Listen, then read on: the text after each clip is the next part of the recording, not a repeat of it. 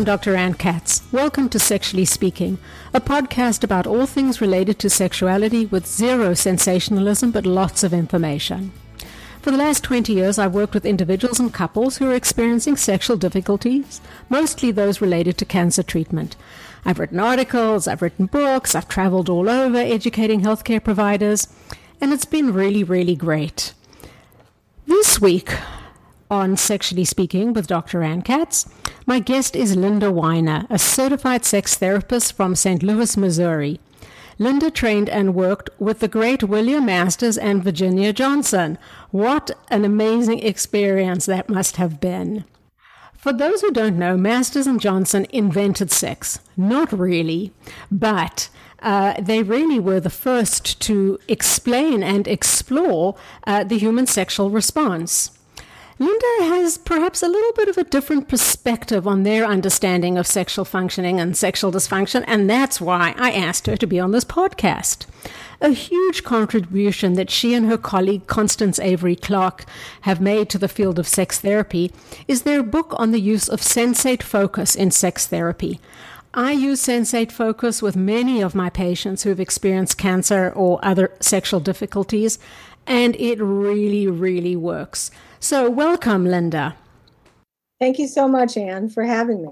I'm really happy to see your face and hear your voice today, and, and really keen to hear uh, what you have to say about this amazing Sensate focus. So, perhaps we can start with your understanding of the Masters and Johnson model. What does it tell us, and what is it missing?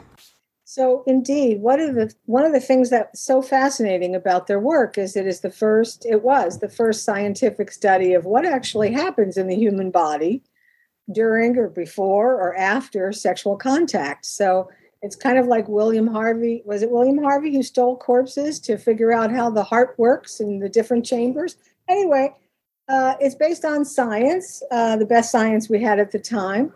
And uh, what it does is it uh, gives us a window into what actually happens in the body and the mind. Uh, so, with people who are sexually functional, which is the first group of people they studied, in order to apply those learnings to the population of people who are having difficulties sexually.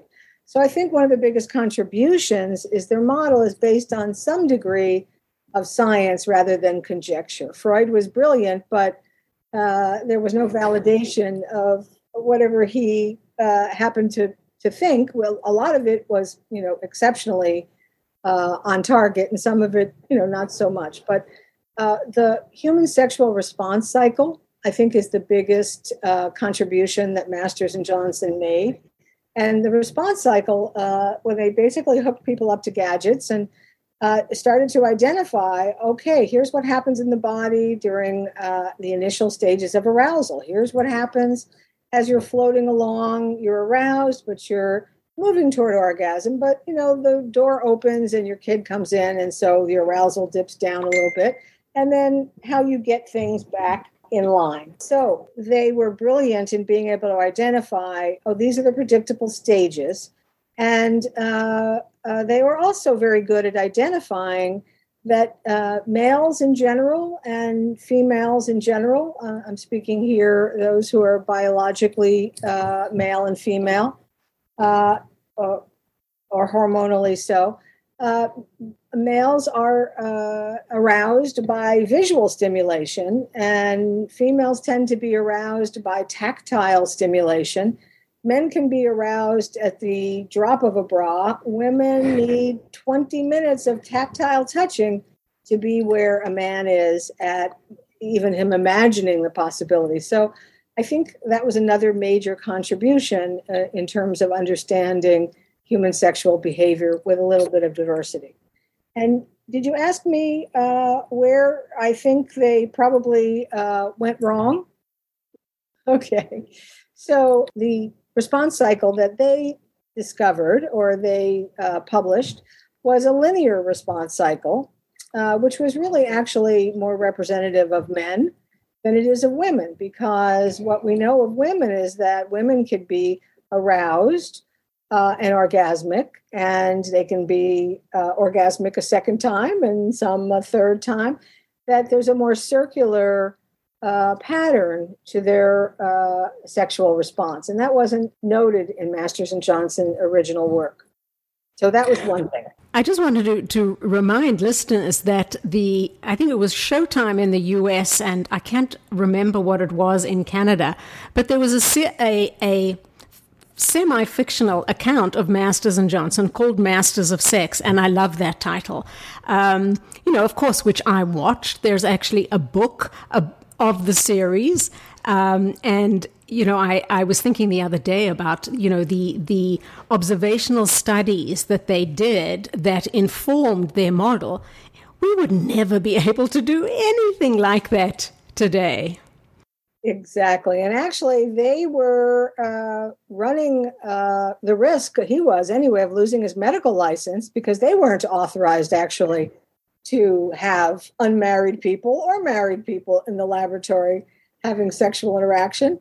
Uh, and so they did a very interesting thing. They uh, called a conference together of the big wigs in St. Louis, the mayor's office, the head of the uh, Catholic Church here, uh, the, the rabbis, the, uh, the religious leaders, uh, the police captain, and they got everybody to agree that there would be no uh, busts during the time they were doing their research until the research was published so that the research could carry on. So it was done in semi secret uh, with input from community leaders who could have uh, been censured quite severely by our conservative Midwestern uh, culture here in St. Louis.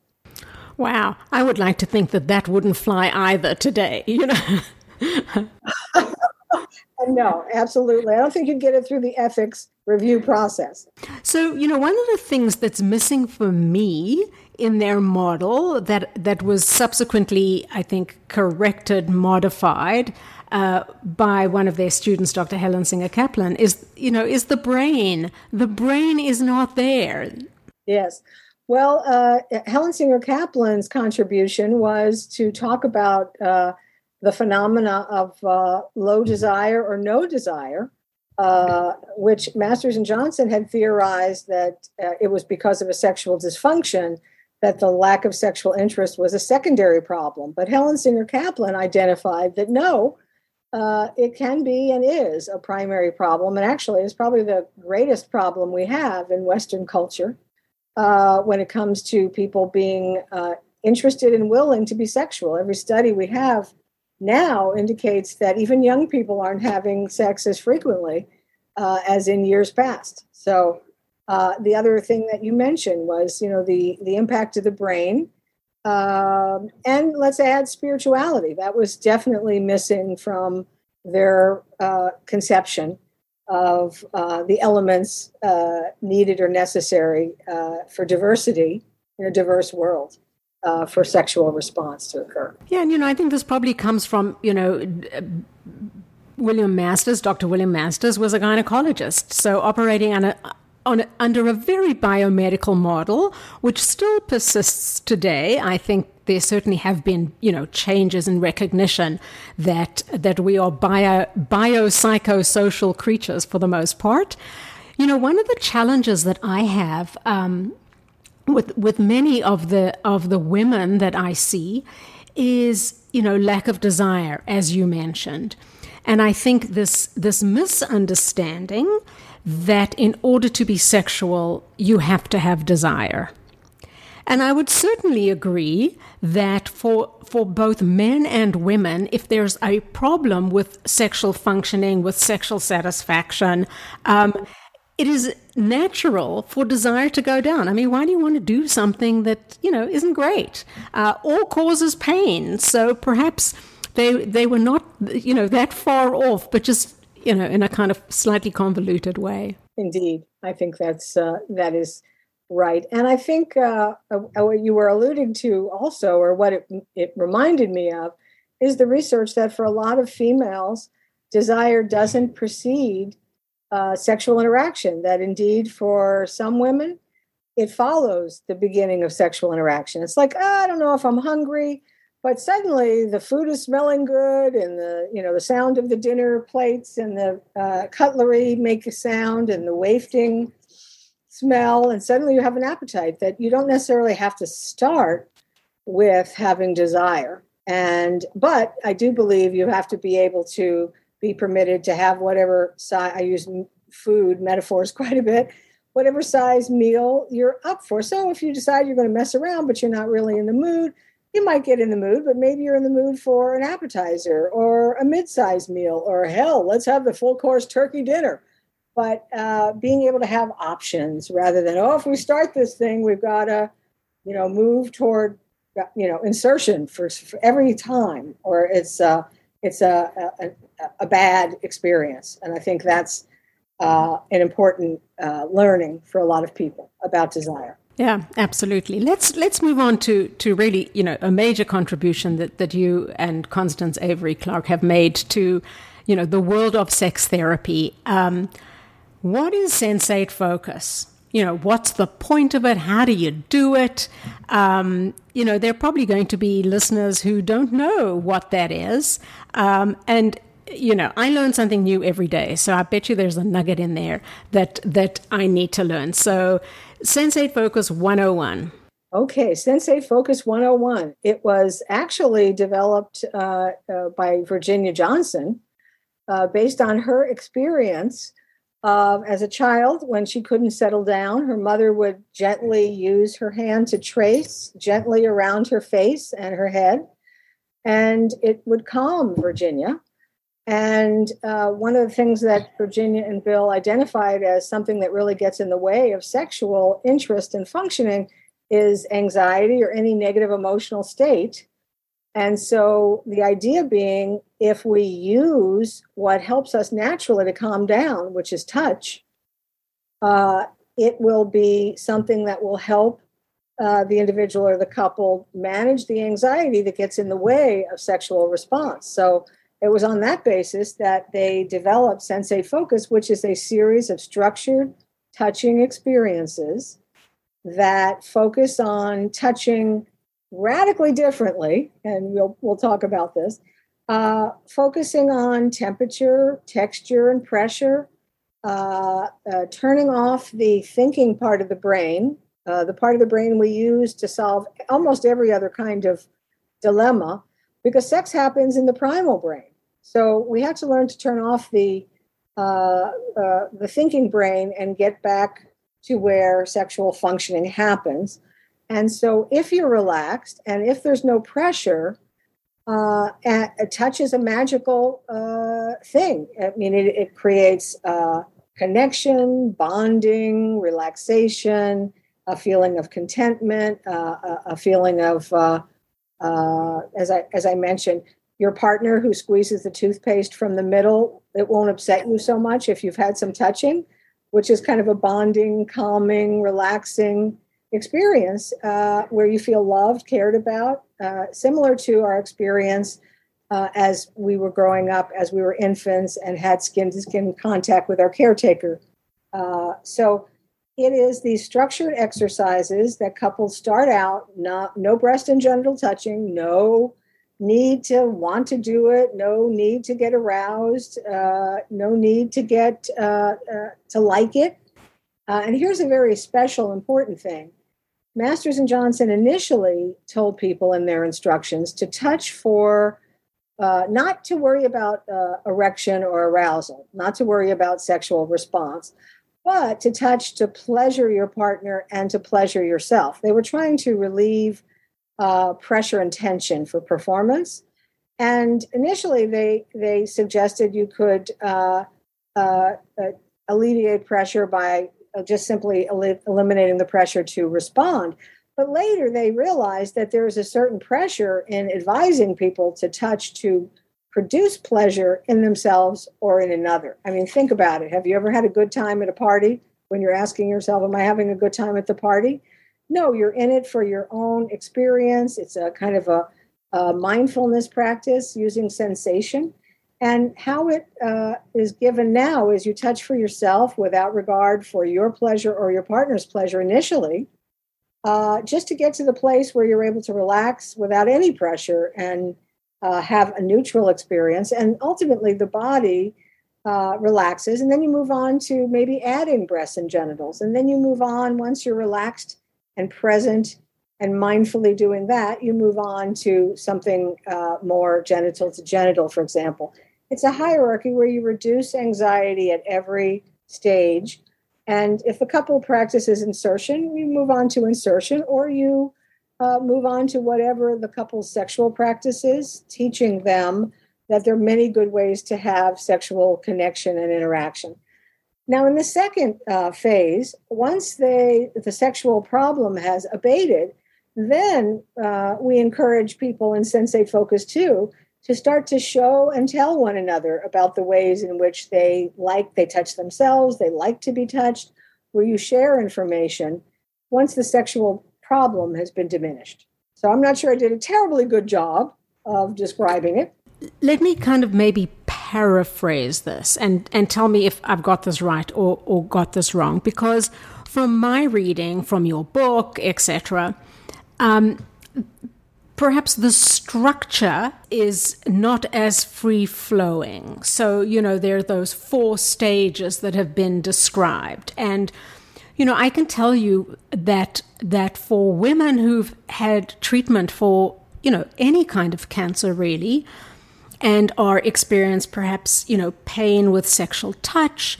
body image issues. When I explain that, you know, in the first phase, this is what is this is what I'm suggesting you do and there is no breast or genital touching, I actually see women sigh and their shoulders go down because it's it's protective. You know, and then there's sort of that increasing and touch and perhaps more I don't want to say invasive because that I think that word has has meaning and and weight, but there's there's greater exploration. So is that correct or bring up a really good point, Ann, which is most of the time when sensate focus is given where there's just touching without breasts and genitals and there's a prohibition about going further than that. I don't care if you turn on like a rocket ship don't go further than just the suggestion of touching without breasts and genitals. Uh, if there's arousal, it might come and go because men are visually stimulated. They might get a little aroused, it might go away. Uh, if they're a younger man, obviously, for many older men, there's a need for direct stimulation of the penis to get an erection or uh, sustain. So, but the point is, uh, so many, in particular women, but also men, it's so nice, they say afterwards, to not have the pressure of something's got to happen. I've got to like it. I've got to get aroused. If he does or she does, we've got to move ahead, or they do, we've got to move ahead. Uh, and this is reduces all the pressure and allows them to connect without the fear that they're going to get into a disagreement because someone wants to go further and someone doesn't, which has generally been the pattern that brings them to a sex therapist. So, what I'm hearing from you is they start off with the touching, and in that same session, if things proceed, that's okay? Uh, no, uh, they start off with the touching without breasts and genitals, and they stick to that. Come back in, we process that. We're looking for them to have some degree of uh, ability to turn off their brain, tune into their own somatic body experience. And when their mind goes to distracting thoughts, as it will, am I doing this right? Does my partner like it? Do they really expect something? You know, is this crazy lady with curly hair know what she's doing? You know, uh, the, those distracting thoughts will be there. But the point is, you moderate that by turning back your attention to whatever sensation is going on in your body temperature, where on your body is it warmer or cooler, or on their body? Uh, texture of hair and skin, uh, uh, and pressure. What's the feeling of pressure, and how does it differ? So, really, the only thing they have to focus on is uh, the sensations, which become an alternate focus. If you're worried, you can't turn off your mind. You can turn your mind to something neutral, which is my sensations. I'd like to give an example uh, from of natural function related to this phenomena. So, if you're trying to get to sleep and you have a big talk or something the next day and you can't fall asleep and you're worried And the more you try to fall asleep and the more you're worried, the more you can't fall asleep. And so, what do they tell you? They tell you to count sheep. Initially, I thought, well, that's to bore you to sleep. But no. And while you're counting sheep, you can't be worried about tomorrow. So, if you're not worried about tomorrow, that clears a space for the natural function of falling asleep to happen. In the same way, if you're worried about your performance and you're distracted and you can't turn your mind off, you can turn it to is this is the is it warm or cold? Is it soft or hard? Uh, what does this pressure feel like compared to the other? Which is certainly not gangbusters, but it keeps you from the worry that interferes with function. So that opens that doorway, as in the sleep illustration, for sexual interest, arousal, and function to happen. So, yeah, I think we're absolutely on the same page, mostly because I've read your book. So, what do practitioners get wrong when teaching this process to clients, patients? So, good question. What the therapist often gets wrong is they forget to tell the patient or client what the reason is. You know, why does this stuff work? Okay. And so, without giving a little background and the rationale for it, and just giving the instructions, clients are like, I don't know, how's this supposed to get me where, where, you know, what's this based on? How's it going to help me at all? So I think on the on the practitioner's part, the importance, I want to emphasize the importance of explaining why this works. And they don't have to buy it. It's like try it, let's see if it works. You know, uh, it, it's your own experience. So I think that's an important thing is explaining. The second thing is uh, we have such difficult time uh, getting people to to uh, update their sense of what the instructions should look like because they're still often using the same instructions from 1970, which involve touching to pleasure yourself and your partner. Well, if I can't get aroused or interested, or I'm worried about my erection, uh, I, and now I'm worried about pleasuring my partner, okay. And we come from a culture that says, oh, it's selfish for you to touch for yourself. You're supposed to touch to turn your partner on and make him, her, or them orgasmic. That's selfish. And I say, you know what? Sex is self centered. That is centered within the self, but that is not selfish. And then I say, as an example, uh, when you're orgasmic, who or what are you thinking of? And they generally chuckle and then they say, well, I'm not really thinking of anyone or anything. I'm just lost in my experience, my bodily, my somatic experience. And so, yes, that is the way you get to sexual response is to be focused on the self, but trusting that the partner will let you know if anything is psychologically or physically uncomfortable. So that's the first stage, and uh, such an important uh, uh, concept. And people will resist that. Your clients will resist that because that's selfish. And and you know everything we've ever read is about love skills and how to turn your partner on and which gadget is going to you know drive her wild in six seconds. That sort of thing. It's very performance oriented and it's very I'm being a good lover if I can do something to influence you to be uh, uh, aroused and orgasmic. Yeah, that's so true. You know, I often hear from, you know, patients just sort of in general conversation, bring her to orgasm. You know, and I tell people, you know, you are responsible for your own orgasm. Yes. Right? It's not your partner's duty, responsibility, task. Um, and and yes, I think that focus on the other and I've heard this from, from patients who've seen some, you know, another therapist before, and, and I'll mention sensate focus, and they'll say, Oh, yeah, you know, my other therapist told me and it didn't work. And then I ask the question, tell me what you were told. And, and that key piece about the focus on the self. But it's not easy. Yeah, that's so true. You know, I often hear from, you know, patients just sort of in general conversation, bring her to orgasm you know, and I tell people, you know, you are responsible for your own orgasm.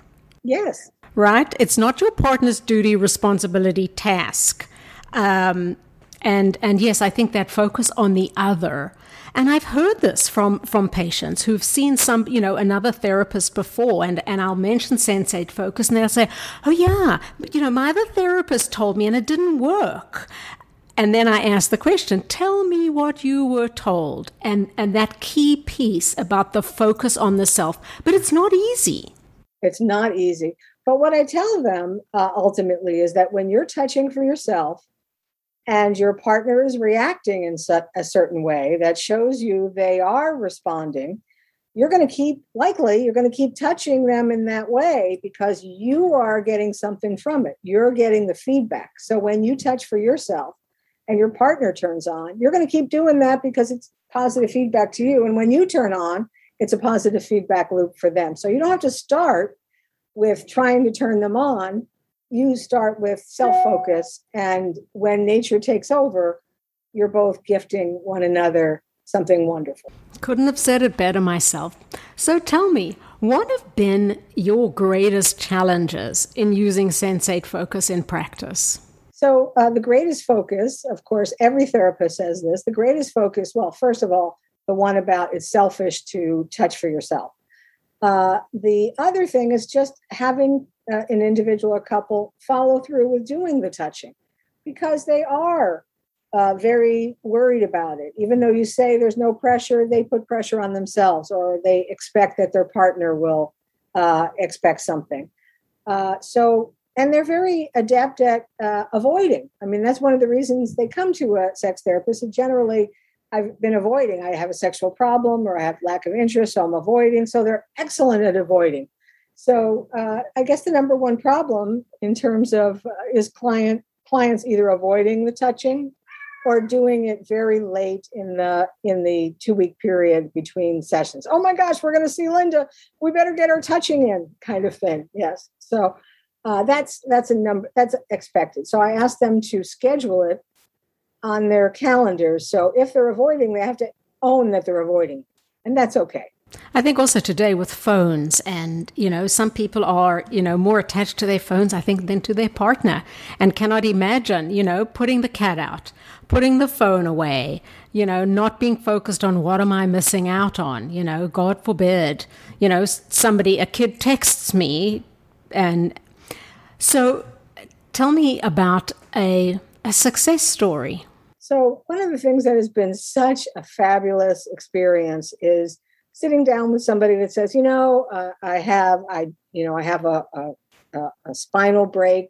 Uh, I was diving and I, I'm pretty numb in the pelvic region and I, I can't get an erection. And I really think it's a medical problem. But, you know, my, my doctor said, try this and see what happens. And what's so fascinating is how often uh, it isn't. And when there's a lack of anxiety and expectation, but you are presented with a kind of visual and, and uh, sensorial stimulation, suddenly their bodies are working. So I think some of the most delightful things are clients maybe uh, post cancer treatment, uh, men with who've had prostate surgeries, and say, oh, you know, I can't, I know I can't get it back. It's unlikely. And to see their bodies responding because sex is a very mind body kind of thing.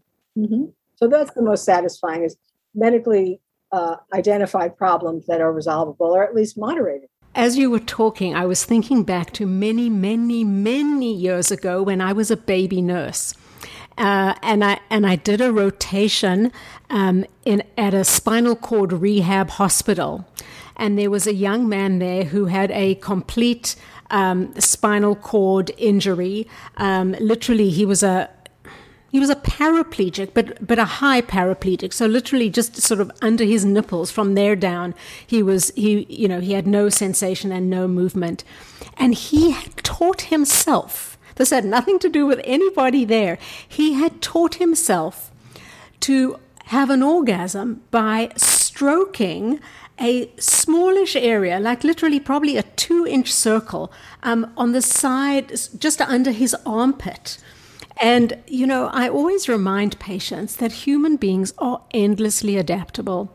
And we can get through things that when you're whole and healthy, you think that you will never be able to get through whatever it is. And yet we do. Yes, it's a very powerful thing, the mind and the human spirit. All, we all know stories about uh, people have lifted cars up to to uh, remove people who had been hit by a car or were laying under a car, lying under a car. You know, superpower strength. You know, it, it comes. It's a it's a miraculous thing. So I'm not surprised to hear your story of alternate uh, spots and ways to be orgasmic. And uh, I've had um, a number of women that were able to learn to be orgasmic with just thinking about sexual themes or listening to a piece of music that the mind can do amazing things. Sure can. I think that's a, a great place uh, to end. So, Linda, thank you so much. And thank you so much for your contribution to my work and the work of so many others. So, that's it for Sexually Speaking this time. There'll be more from me with another guest in the coming weeks. If there's a topic you're particularly interested in hearing about, or if you want to contact me about private counseling, please email me at counseling at drannekatz.com. That's counseling with two L's.